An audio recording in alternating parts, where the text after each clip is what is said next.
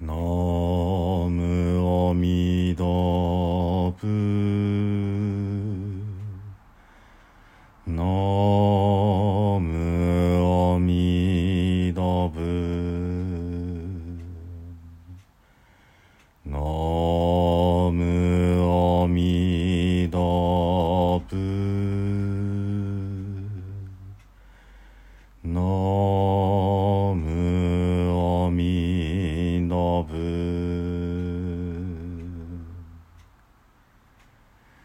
皆さんこんにちは。三田参道の増田衛進です。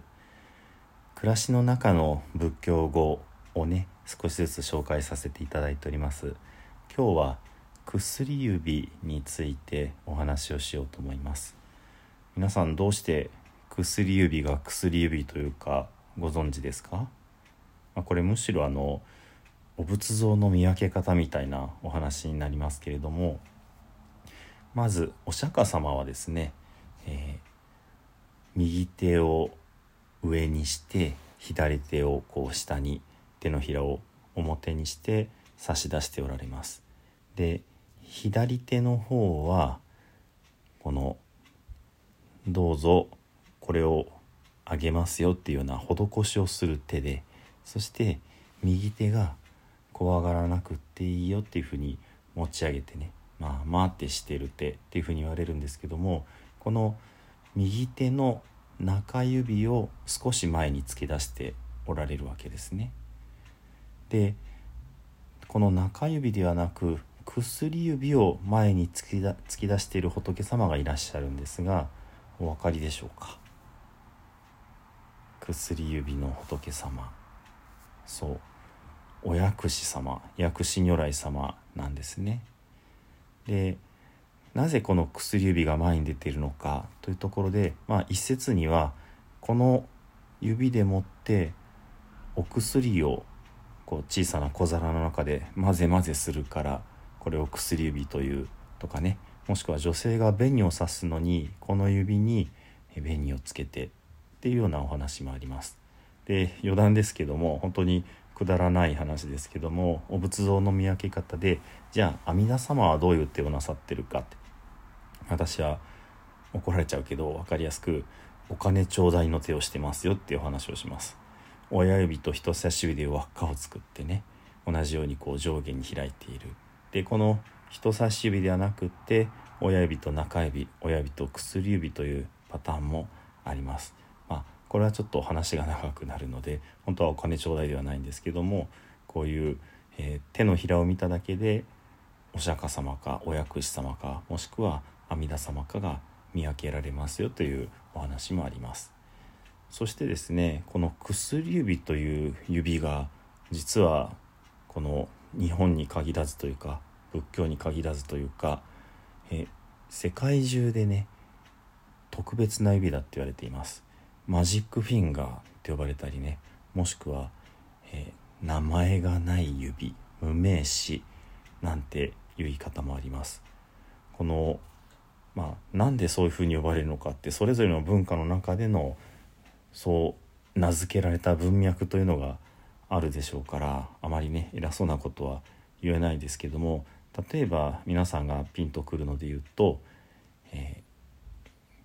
人生最大の契約をする時にですねこの指をこう縛り付けてねそして、まあ、永遠の愛を誓うっていうようないわゆる結婚指輪というものも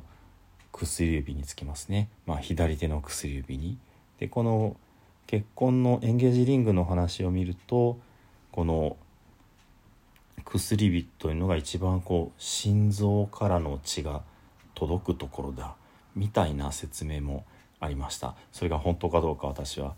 ちょっと知らないですけれどもその、まあ、一番大事な心臓とつながっている指なんだみたいなことで相手に対してねこの指を、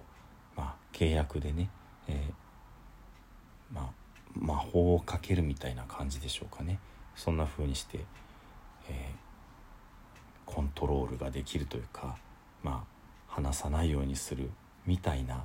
ところもありますし無名詞っていうその言い方も非常に不思議でねその名前を付けられない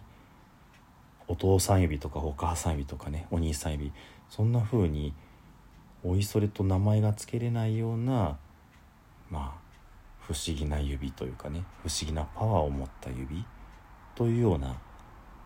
見方もあるわけですね。ヨガの方でもこの手のひらを少し向きを変えるだけでいろいろな不思議なことができるみたいな中にこの薬指を動かすことによって、まあ、宇宙さえ想像する生み出すことができるみたいにおっしゃってる方もいらっしゃいましたですのでそういうもろもろな不思議なことがこもっているね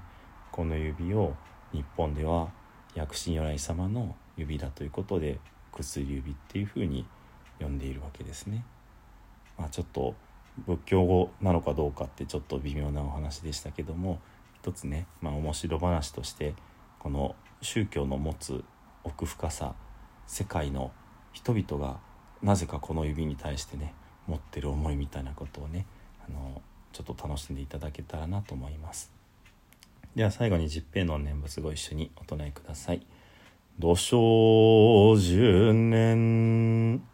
ナムアミダブナムアミダブナムアミダブナムアミダブ。